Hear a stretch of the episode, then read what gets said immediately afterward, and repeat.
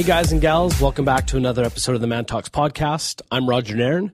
My co-host Connor Beaton is down in LA right now, kicking off another Man Talks event in our community, uh, spreading some more love across America. He's kind of like the uh, Johnny Appleseed of Man Talks, um, but he's going to be back soon on on the very next episode.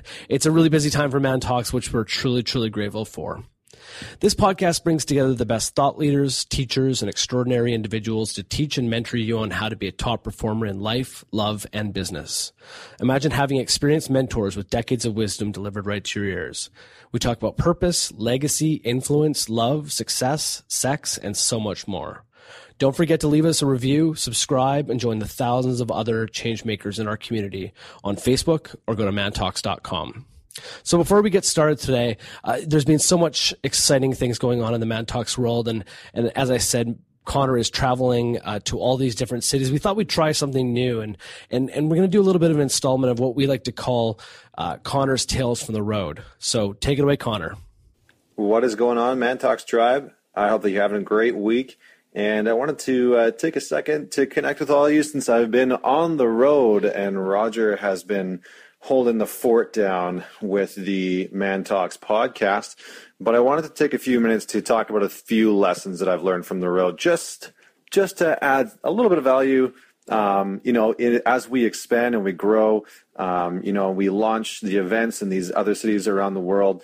I've had the chance to meet some absolutely exceptional men and women who are doing incredible work in so many different fields from running, you know, multi-million dollar companies to people that are game changers like Jonathan Fields, who runs the Good Life Project. So I wanted to take away and, and just share three things with you today. One is a concept. The, the second is a question that I have been confronted with and, and starting to live by. And, and the third, which is really fun and ties into this podcast around anger, is how to deal or how to handle haters. Um, so we had this happen a little while ago, and so I'm, I'm going to get to that. But first, I want to talk about something that I, I wrote down the other day, which was hustle hard, play hard, dream big, and act consistent.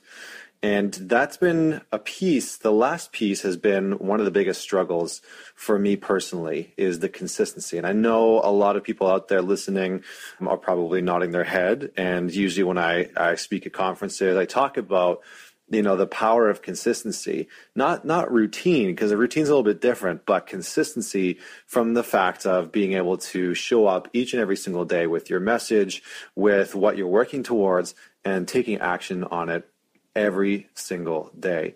And so some of us have the hustle part down, some of us have the play part down pretty good. You know, some of us have huge dreams.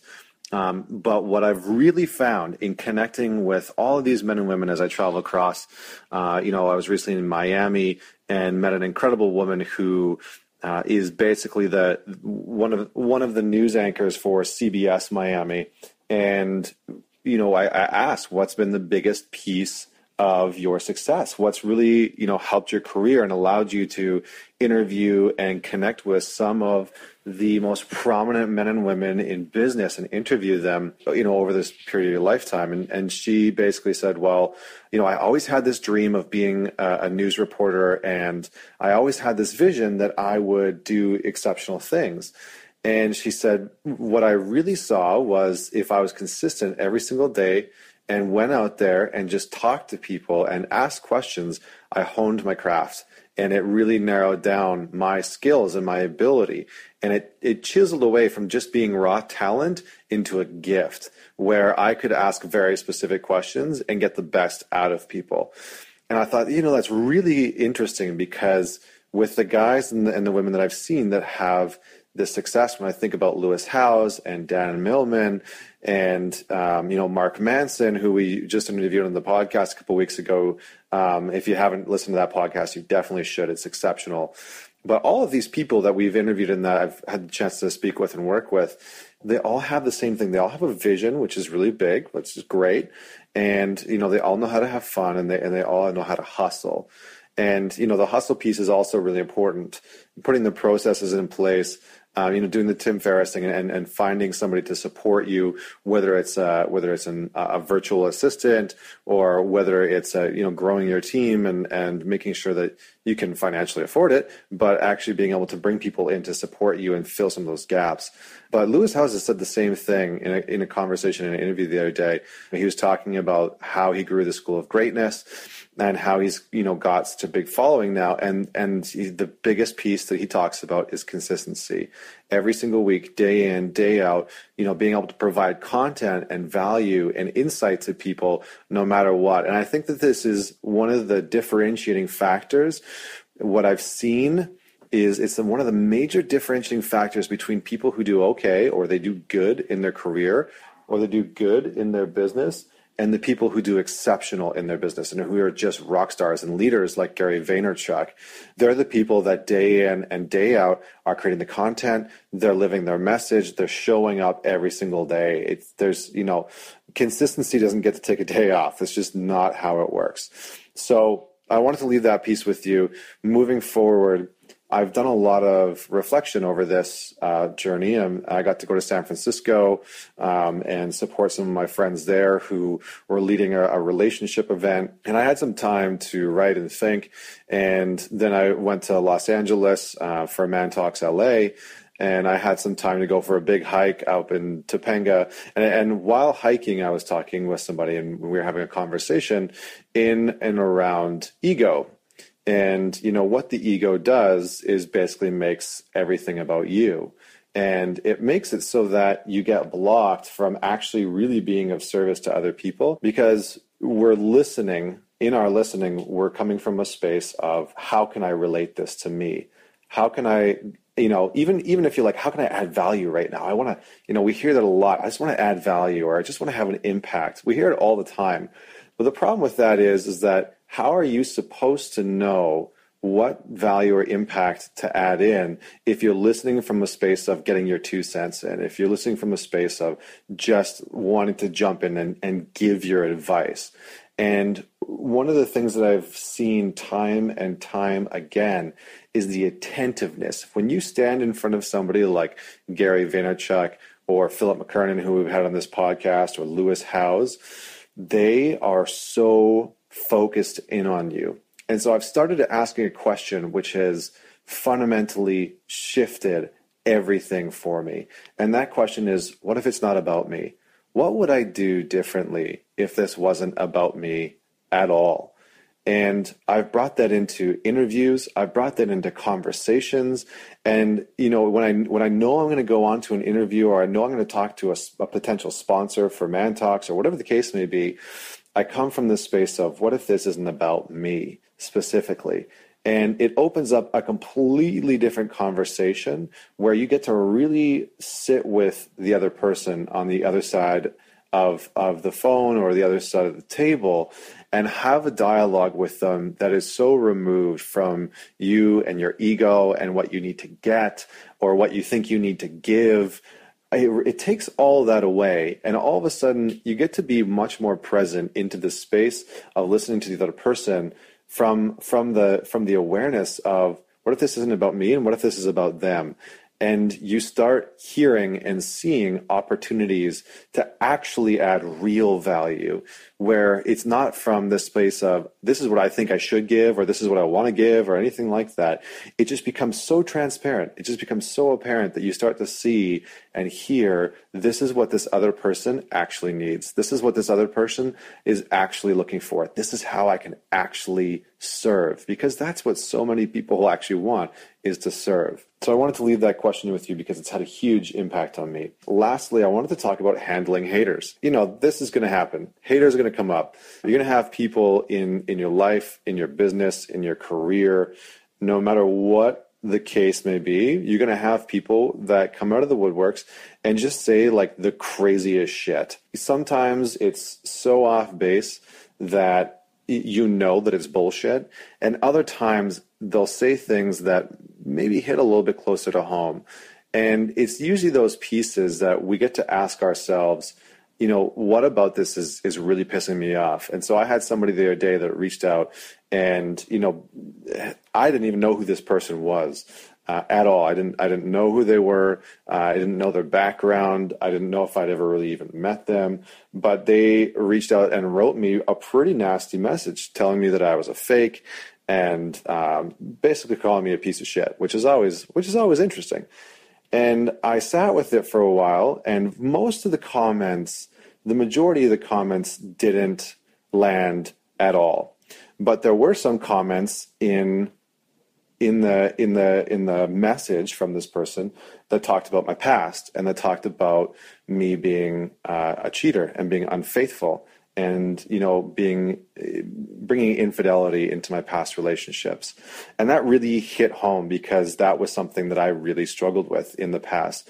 I struggled with you know sex and i struggled with being faithful in relationships. And that's something that i've talked about um, openly a little bit here and there. But the the thing was is that most of the comments that she that, that this person said was you know i wasn't really a big deal. It kind of like all washed away but when it came to this one piece, um, in and around, you know, once a cheater, always a cheater, I, I, you know, that really triggered me. I found myself being really pissed off. Like I was mad. And I started writing back this really big message, um, which was pretty scathing. And it had a few F bombs. And it was, it was a complete, um, how do you want to say this?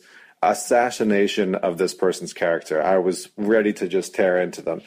And I found myself sitting there after writing this, you know, long paragraph that was totally fueled with anger and and you know, obviously pain. And and I sat back and I looked what I what I had written and I just asked myself, why am I so triggered by this person's comments? Is it because it lands with me?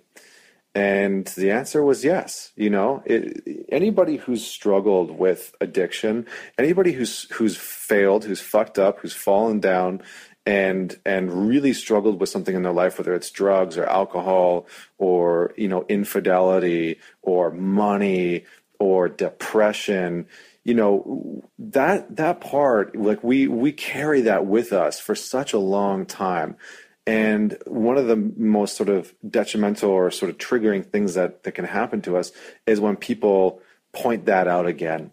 And, you know, our responsibility and our job is not to just like let it go because that's that's not the that's not the case, right? A lot of people want to just avoid, and so they'll just avoid and, and block and you know block that person or whatever the case may be, uh, and just completely avoid altogether. And what I found was in that situation, or will react like like I had kind of uh, set up, will react from a, a space of hurt and anger and pain. And I found myself sitting there thinking and feeling into it and asking myself the question from before what if this wasn't about me? What if this wasn't about me? Why is this person reaching out in this manner and being so um, demeaning and disrespectful to me when I don't even know who this person is. They're just being aggressive based off of the business that I run and and the the mission that I have in life to serve men, which seemed to really uh, you know trigger this individual. And so I thought to myself, what if this wasn't about me? What if what if in this moment this aggression that's being you know thrown at me isn't actually about me? And that gave me a very different lens to look through and so it, it allowed me to sit with it and respond from a place of not being triggered, from not being upset, and from actually being able to say, hey, you know, it sucks that you feel that way. And, you know, unfortunately, not everybody gets to, you know, live up to everybody else's expectations. And not everybody's going to enjoy the work that I do or think that there's merit in it. And be able to say, you know maybe the maybe the hurt and the anger and the aggression that you're throwing towards me isn't about me and i'm sorry if somebody's hurt you in the past. And it was incredible to see the response that came out of that because it was very different and it changed the conversation from it being about me to it being about the pain that this person had experienced in the past so I wanted to leave that with you and and leave that question with you again. What if it wasn't about me? And what if this person's, you know, hate and frustration and anger and all that kind of stuff is coming from them? And you know, there's a space to to create where you can reach out to them and you can come back with compassion and empathy And, you know, there's also a time and a place to draw the line and say this person is, you know, just sort of there's internet trolls, right? There's all those trolls out there. They're just they're just laying in wait with the freaking like Cheeto crumbs all over their chest and the two liter jug of freaking Coca Cola sitting beside them, and all that they do is is basically play World of Warcraft and troll the internet all day long. But th- there are those people out there that do that, and there are those people out there who see something that you've created or hear something that you've said, and they latch onto it because it's triggered something in them. It's it's hit a place in them of pain and hurt from their past, from who they think they are, and something within them that's not resolved. And so, in that moment of reactivity or wanting to turn away, just remember that hurt only hurt people hurt people. And so, if they're trying to reach out and lash out at you and hurt you, it's because they're hurting, and that usually gives you a mind frame of, of that you can support them. So, I wanted to leave that with you and take that away. I'm going to be on the road for the next week, and I will be checking in with you again soon.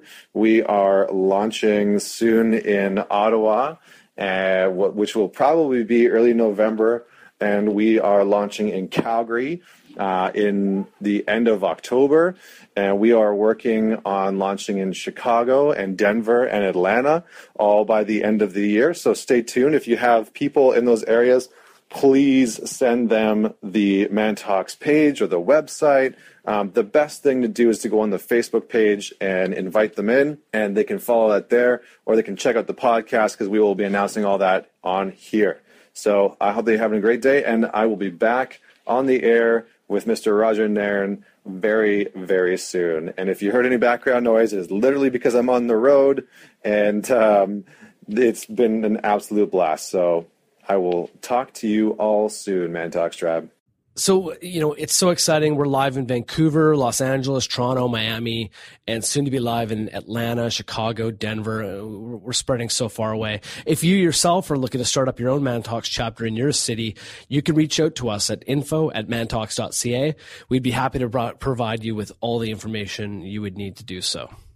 When President Barack Obama was about to walk on stage to sign into law the bill that would end the discriminatory policy known as Don't Ask, Don't Tell, he went right up to our guests today and said, Wow, even I didn't get kicked in the teeth on this one as much as you did.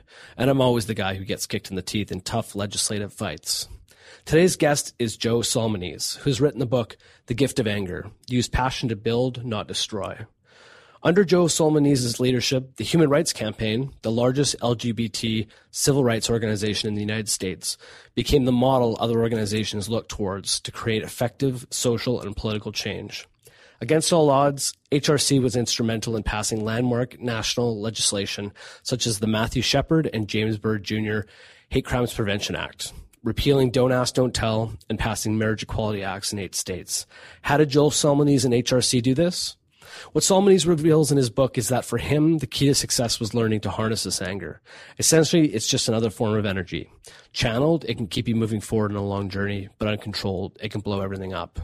And what he reveals in the interview today is absolutely incredible. We had uh, an incredible conversation. Very lucky to get a chance to have met him. So without further ado, Mr. Joe Solmonese.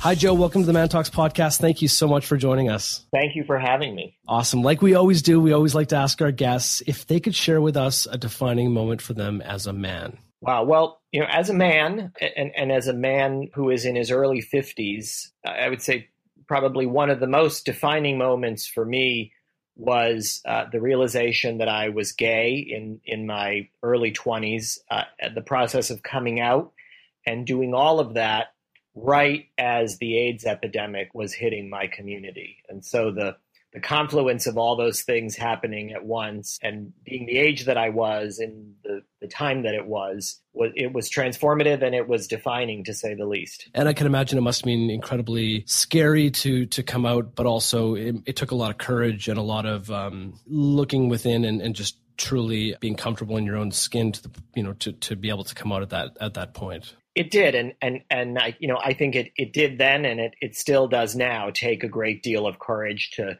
to come out. I think we we live in a much more accepting diverse world. And so, you know, I, I hear about people, you know, coming out and being out in, in high school. And I, I think that's a great thing. But, um, you know, no matter where you are, what your circumstances, it, it takes a great deal of courage to come out. And as you said, back you know, in, in the mid 80s, you know, the added stigma that the AIDS epidemic was, uh, you know, placing on gay men in this country and all over the world, it, it made it that much more challenging to come out and to be out.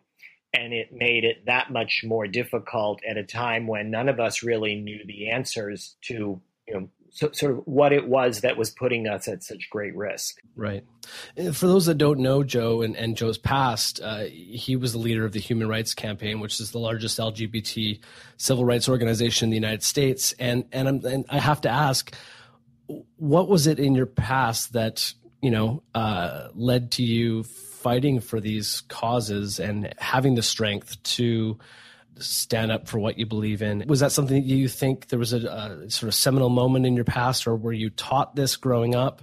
And, and we're going to get into the book in a in a second because I think it it leads perfectly into into that uh, that topic. Yeah, it, it, does, and it's it's funny. I talk about this in the book. I mean, uh, honestly, you know, my, my father died when I was young. My mother was an extraordinary person who raised us with all the right values and priorities. But I think the sort of the call to activism for me was really something that I fell into in college. I was in college in Boston in the 80s. I had the opportunity to get an internship in the governor's office I was a journalism major, uh, but you know the, the, governor's office was about the best that I could get.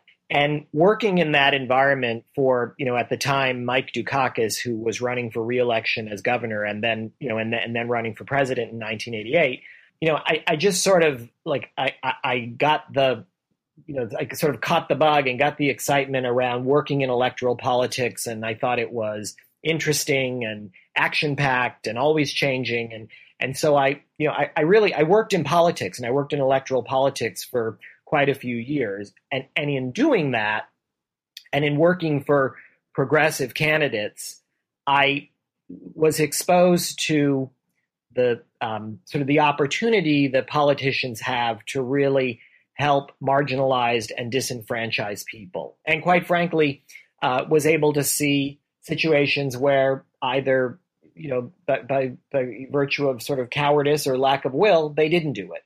And so uh, for me, I think, you know, working in politics and, and working for elected officials and people in public service gave me the opportunity to see the power that existed in being able to help people who genuinely needed it in this country. Um, and that led me to work at Emily's List, where I worked for 13 years, helping women uh, run for and get elected to high office. Although even there, you know, the the work of electing women to office and making Congress more representative of America was was still about helping marginalized and disenfranchised people. Think what I saw at Emily's list was that it was a very powerful place and we had the opportunity to use power in ways to affect real change. And so, you know, as a gay man, a, a bit further along in my career, uh, and, and as a member of the Human Rights Campaign, I, I felt like the LGBT community had the potential to be powerful and had the potential to really harness a great deal of change for itself,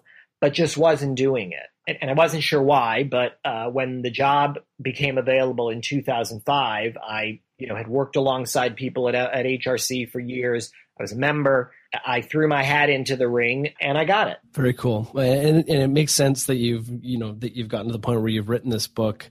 Uh, the book is called The Gift of Anger Use Passion to Build, Not Destroy. Now, I have to ask off the top, you know, there's this word anger in there, and, and, I, and it stops you in your tracks when you first see it because anger is seen as you know a very negative thing and, and we're not supposed to be angry and whatnot. But what i'm hearing from you is passion. You have passion and you have um, a, a, belief in fighting for a cause. I'm wondering if you can describe the book uh, to the listeners and perhaps give a bit of a profile of the type of person that this book is is perfect for.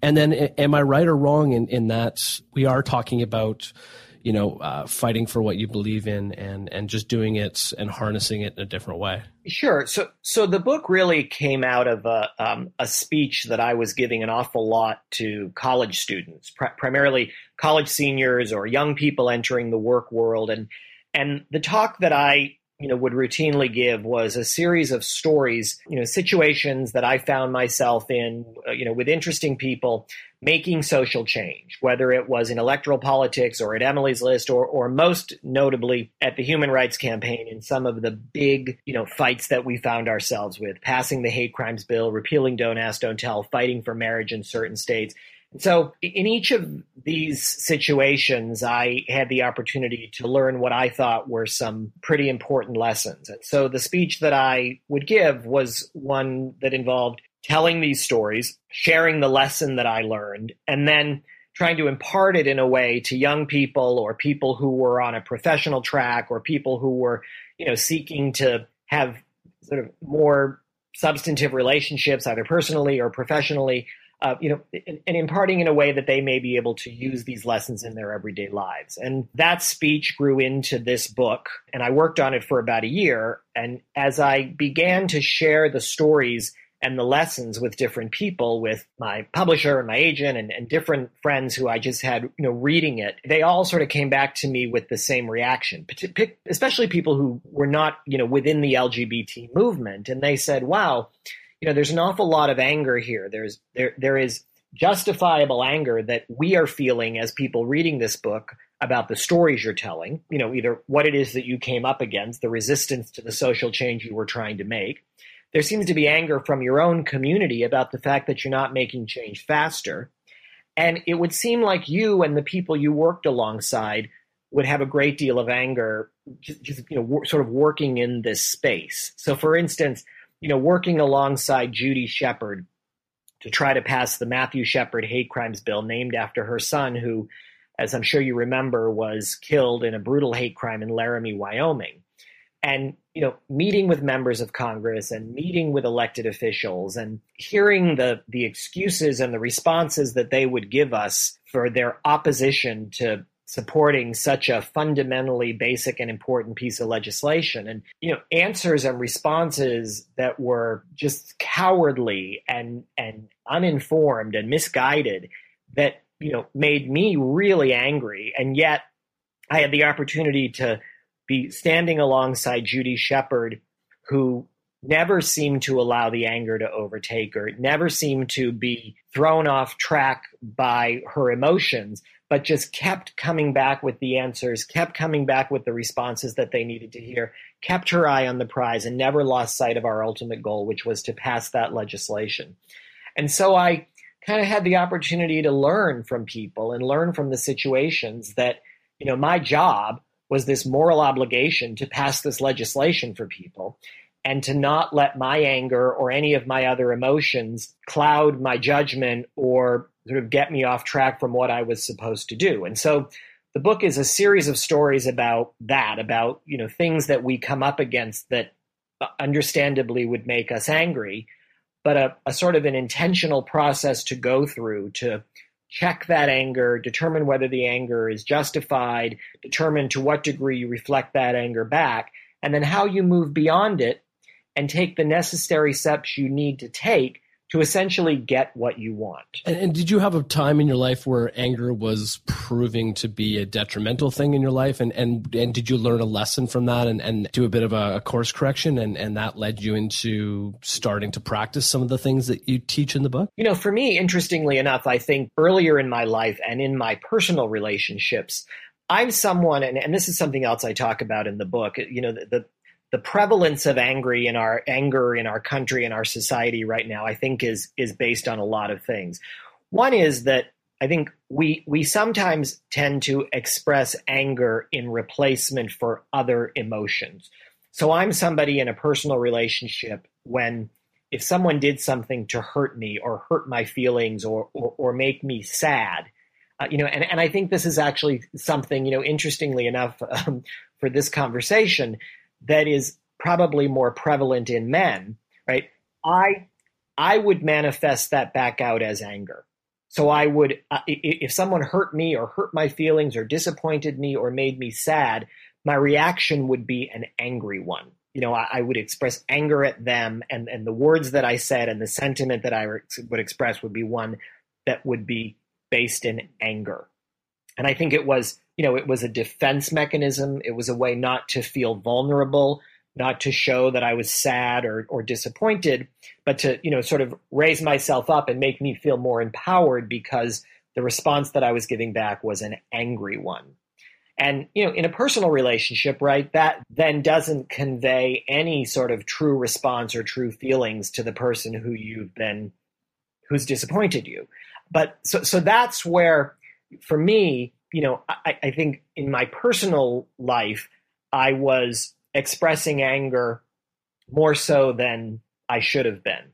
Um, in my work, you know, I was fortunate really I think early on to be with some people like, you know, whether it was some of the early elected officials I worked for or mentors in my career, and then at HRC, whether it was Judy Shepard or, you know, even the president. You know, I had the opportunity to work alongside President Obama in repealing Don't Ask, Don't Tell.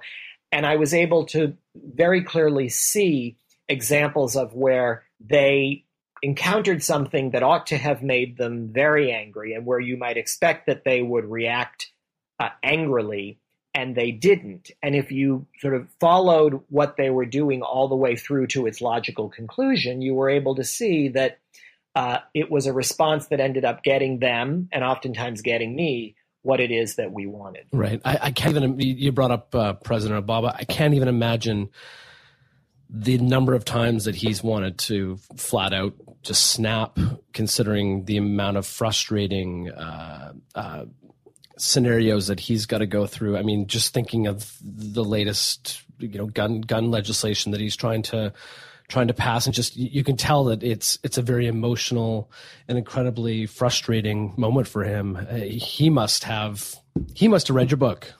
Yeah, well, you know, he's he's a lot of the inspiration for the book, and I think that he's a guy. And look, he there are people who um, I think would say he he takes some justifiable criticism for this, but he's a guy who looks at what needs to be done and does it. And he's very methodical and very intentional about it. And I worked most closely with him on repealing Don't Ask, Don't Tell. And, you know, that's a situation where we had the votes we needed in the House. We were six votes short in the Senate. And we had a president working for and ready to sign that bill to repeal that piece of legislation. And the community, the LGBT community, they they focused all of their anger on him. And you know, and and there were people chaining themselves to the White House fence and disrupting events that he was speaking at. And he would say to us privately, you know, the the logjam here, right? The the hurdle that we have to overcome is these six senators, not me.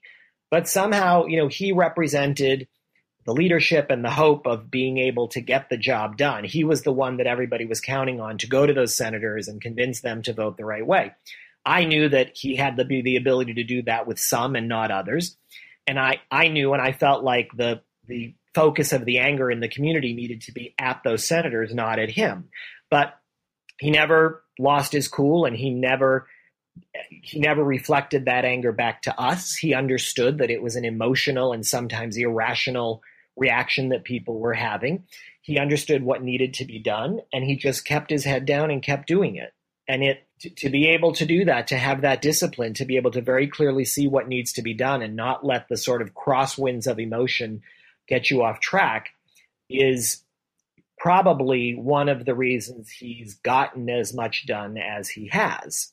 And not all of it has been popular, and not all of it, as we're sitting here in this moment, is seeming as historic and important as it is, but it will. Mm. And I think that's a great lesson for for everyone out there.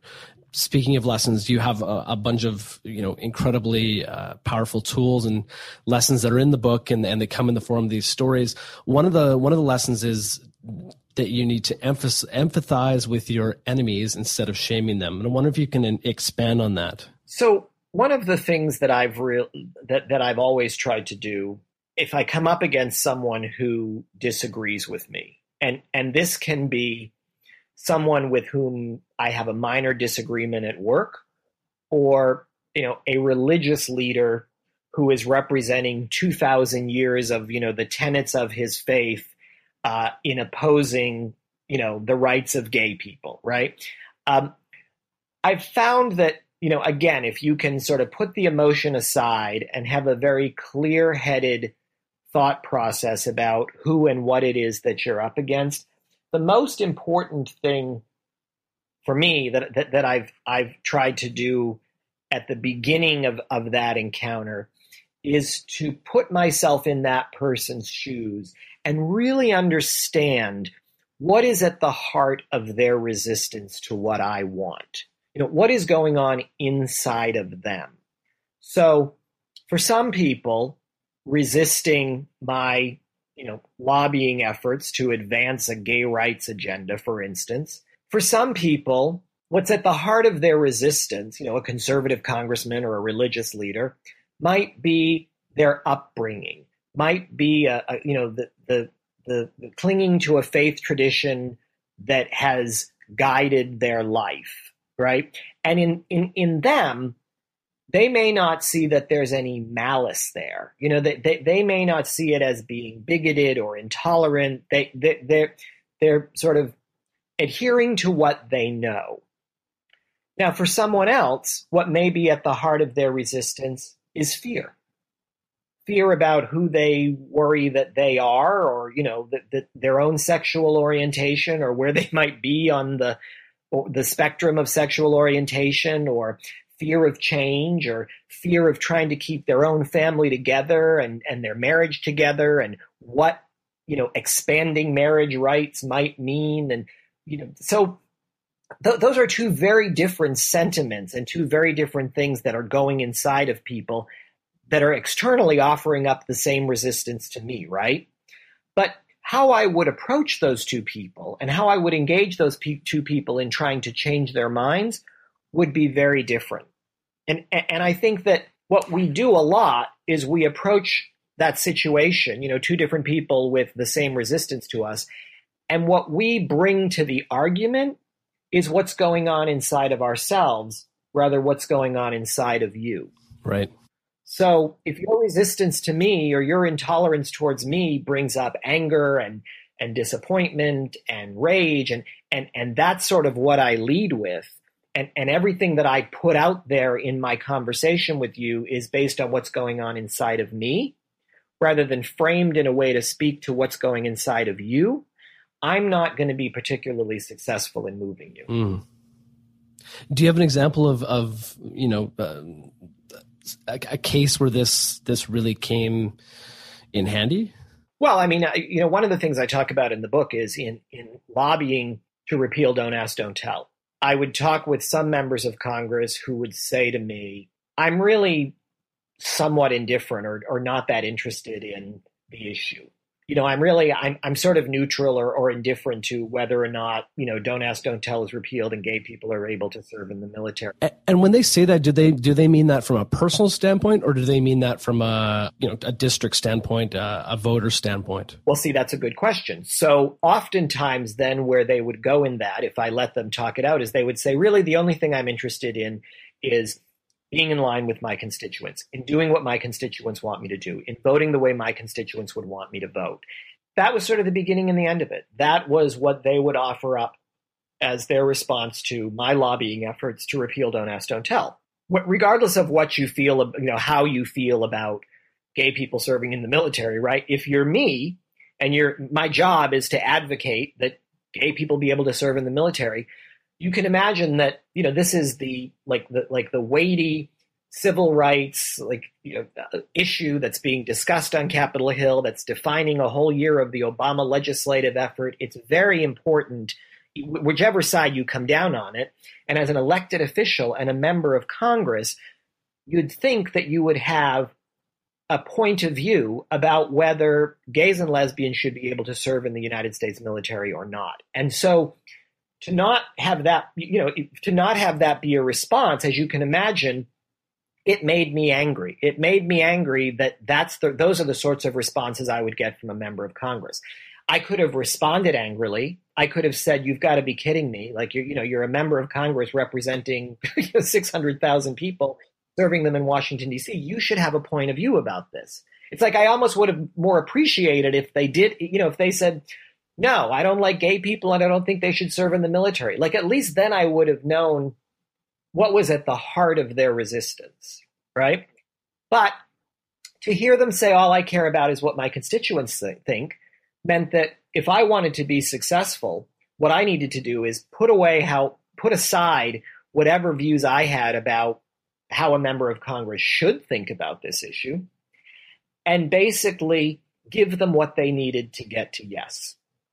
So my job then became to go back to their districts, to poll or to, to lobby or to, you know, to some way come back and demonstrate to them that their district would either be okay with or not have a problem with, or in some cases be rather supportive of them voting to repeal Don't Ask, Don't Tell. Right. And I, I think listeners out there can can probably think of situations in their everyday life where they can um, you know empathize emphasize empathize god i hate that word uh, empathize with uh, you know with with the people that they're working with um, much like what you just said but you know less on a on a political basis and more just per, perhaps on a personal basis or or on a you know in a in a corporate environment or whatnot. One of the other lessons in the book that you talk about is to find allies wherever you can, and I'm wondering if you can expand on that. And I'm also wondering if you can maybe touch on what do you do if you're if you're truly alone in, in the fight, uh, you know, I, I know you probably had a big team with you, and, and obviously you had allies on your side, like you know, like uh, Miss Shepard and and and the President of the United States. But what do you do if you are in fact truly alone in the fight? Well, I think that you know, to your first point, it it, it feels to me, and, and I think this has a lot to do with the fact that everybody has a platform and, and, and we're bombarded with information you know every second of every day in ways that we didn't used to be and so for a variety of reasons, whether it's you know I don't care if it's in in your apartment building or in your workspace, you know, or in in a lot of other settings where you find yourself in the company of people, you know, not necessarily by design or by choice. Uh, we we tend to define our relationships with people based on the things that make us different and unique rather than the things that make that, that, that we have in common I see that at you know at work all the time. And so I think one of the most important things to do is to try and redefine relationships with people around you based on what you have in common rather than your differences. And to and, and in some cases that's easier said than done. And in some cases, you know, if you thought of 100 things, you would think of 99 things that you don't have in common and one thing that you do. But I feel like to, this is an exercise that the the Republicans and Democrats need to be going through. Unquestionably, yeah, or, or, even you know, yeah. I mean, with one another and within their own ranks, exactly. Yeah, but it's true, and and um, you know, I, I think it's it's it's easier said than done. But to be able, I, I did this with a guy that I worked with for a while. We only had one thing in common, and so I always tried to find a way to come back to the one thing that we had in common and to weave it into any conversation that we had and to kind of try to build on that. And, and what it did was, at least in our working relationship, it sort of gave us some common ground to stand on in whatever encounter we were having at work. But I think it also, it won me a degree of respect from him because you know, in order to, to to always try and weave what we had in common back into the conversation, it meant I always had to be sort of asking him questions and being solicitous of him about this thing that we had in common. Um, so it, it, it also it, it, it won me a level of respect from him that I didn't previously have because I knew that it didn't go unnoticed that I did it. So it, it, had sort of two purposes both of which really strengthened our relationship, strengthened our work relationship. But, you know, if I'm being honest, got him to come around to my way of thinking more than he probably would have otherwise. So, um, you know, it, it sounds like a simple thing, and a lot of things in the book, whether it's about being a better listener or, um, you know, thinking differently about, um, you know, people who you, you think you couldn't possibly find anything in common with, they're also, you know, they're profoundly important. And if you're intentional about them, they can have, I think, a great deal of effect on your personal and your professional life. Um, and, and, I think that then sort of gets to your next question about going it alone. Uh, it, it's it's very difficult to go at anything alone, and I think whether it's advancing a point of view at work or you know sort of launching a crusade for social change, I think probably the first and most important thing that anybody would do, I would recommend would do, who is sort of going at something alone, is to think long and hard about whether there are more people to bring into that fight with you, and maybe that you're you're you're not thinking correctly or you're not thinking expansively enough about how it is that other people might come into that fight with you. I mean, we found that, as you said, like as an LGBT organization, we took a lot of fights on, you know, on our own. Now, you're right. There were an awful lot of people in the LGBT movement, in the LGBT space. But I'll tell you right now, we never got anywhere until we reframed our fight as a broader progressive civil and human rights struggle. And as we tried to figure out, you know, how is it that we could bring the Anti Defamation League and the Leadership Conference on Civil Rights into this fight? You know, in, in the fight for marriage equality, we really started to make progress when we thought, how do we bring religious leaders into this right, into this fight? But also, like, how do we bring corporate leaders into this fight? You know, when's the last time you had sort of civil rights leaders, religious leaders, corporate leaders, professional athletes, all sorts of different people taking on something that, you know, sort of at first glance, people didn't really see the kind of common ground around? But we were very creative about how this fight impacted all these different constituencies and about how we would compel them to to, to come along and, and work with us. So, you know, in the fight for marriage equality in New York City, one of the principal spokespeople advancing marriage equality was uh, the CEO of Goldman Sachs, who you know was a, a, a, sort of an interesting corporate entity to come into a civil rights struggle at the time but said having marriage equality in the state of New York would really fundamentally change the workplace at Goldman Sachs in a way that would make it a better work experience for everybody, make us be able to run the business in a better way, and um, you know, and, and it has real implications for us here, and here's why. So, you know, I, I think that that sort of expansive thinking and creative thinking about how do I make this fight relevant to somebody else is really important before you step into something on your own. No, I love that. I, I think that's so powerful. Um, you know, we're, we're fighting for we're fighting for social change. We're we're we're trying to make big shifts in the world, but even you know on a on a smaller scale, uh, if you're trying to change something, work inevitably you're going to fail. Something's going to happen, and, and things aren't going to work out. How do you channel your anger in that case when perhaps it i don't want to say it doesn't go anywhere and nothing happens but what happens if you just don't get to where you need to be getting to? Where where does that anger go and how do you deal with that? Well so i think the first thing you've got to do and, and i th- this becomes sort of a repetitive throughout the book is you've got to take a beat and you've got to put that anger aside for a minute and you've got to ask yourself some important questions. You know what just happened here? What, what did i just fail at to what degree is is anger a justified reaction to this? To what degree is it my fault? You know, did I fail, or to what degree was I wronged? You know, I didn't do anything wrong here, but somebody else wronged me. So, putting the anger aside, so you can do a really clear-headed audit of what just happened to me, and then based on that, really asking yourself, you know, sort of the three choices, right? Do I fight on? Do I compromise? Or do I completely concede and walk off the field? You know, which of those things in a clear headed, with emotion aside sort of thought process do I need to land on here? And when you when you've done that in a very clear-headed way without the anger, then you can bring the anger back into it. So if you think, you know, I just asked my boss for three things and I got one, and I am really angry that I only got one. Well, you know, if you put the anger aside and you kind of are able to look at things, you know, through your boss's shoes and you realize, wow, he thinks he just did a great thing by giving me one.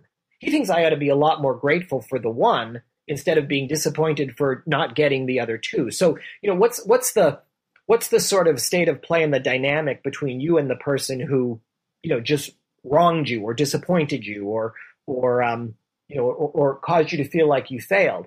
And then when you figure out, well, I'm going to go back to my desk, I'm going to do the best job I can, I'm going to devise a strategy to go back and try to get the other two things that I wanted, once you've sort of formulated that strategy, to what degree is it appropriate to express anger or, or, or an emotion? And it may be in the fight for civil rights, it's very important to, to reintroduce that anger and to say, we're mad as hell that we didn't get as much as we wanted and don't think that isn't going to spur and energize our fight to come back and get more. In the workplace, you may have to say to yourself, you know, I've got to table that anger and I've got to sort of simply lead with whatever it is that I've got to put out there to try to demonstrate to this person that I ought to get these other two things that I wanted. And so to be able, you know, to, to I find particularly with young people, sometimes, you know, I work with a lot of young people who feel they, they want me to feel the anger of their disappointment. And I think to myself, you know, this is really misplaced because we just have a different point of view about what I think versus what you think you should be getting here, you know? But, but, uh, and that's a lot of the book is about being intentional about putting that anger aside or whatever emotion you're feeling and thinking strategically and in a clear-headed way about what it is that you then need to do to move forward.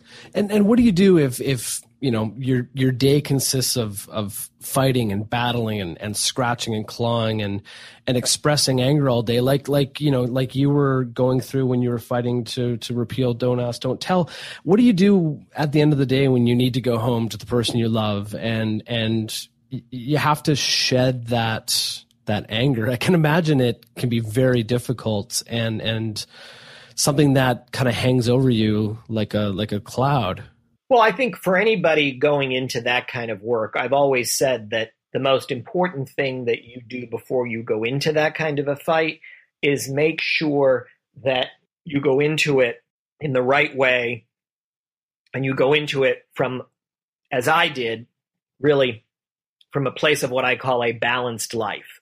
So you understand the deep and significant importance of the work, but you also understand that you take that work on and you take that fight on in conjunction with a family and friends and a community and a life outside of that work.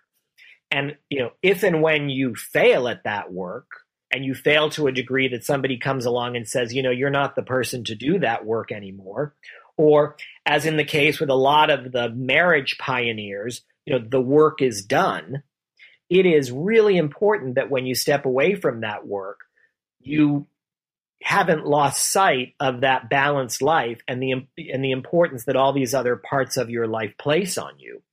Because there are people that go into this kind of work and it it it, it defines them you know it, it swallows them up and it's all they do. It's what they live and it's what they breathe. And so then failure it, it, it comes not just to define your work and your activism and, and your mission, it then comes to define your, the whole of your life.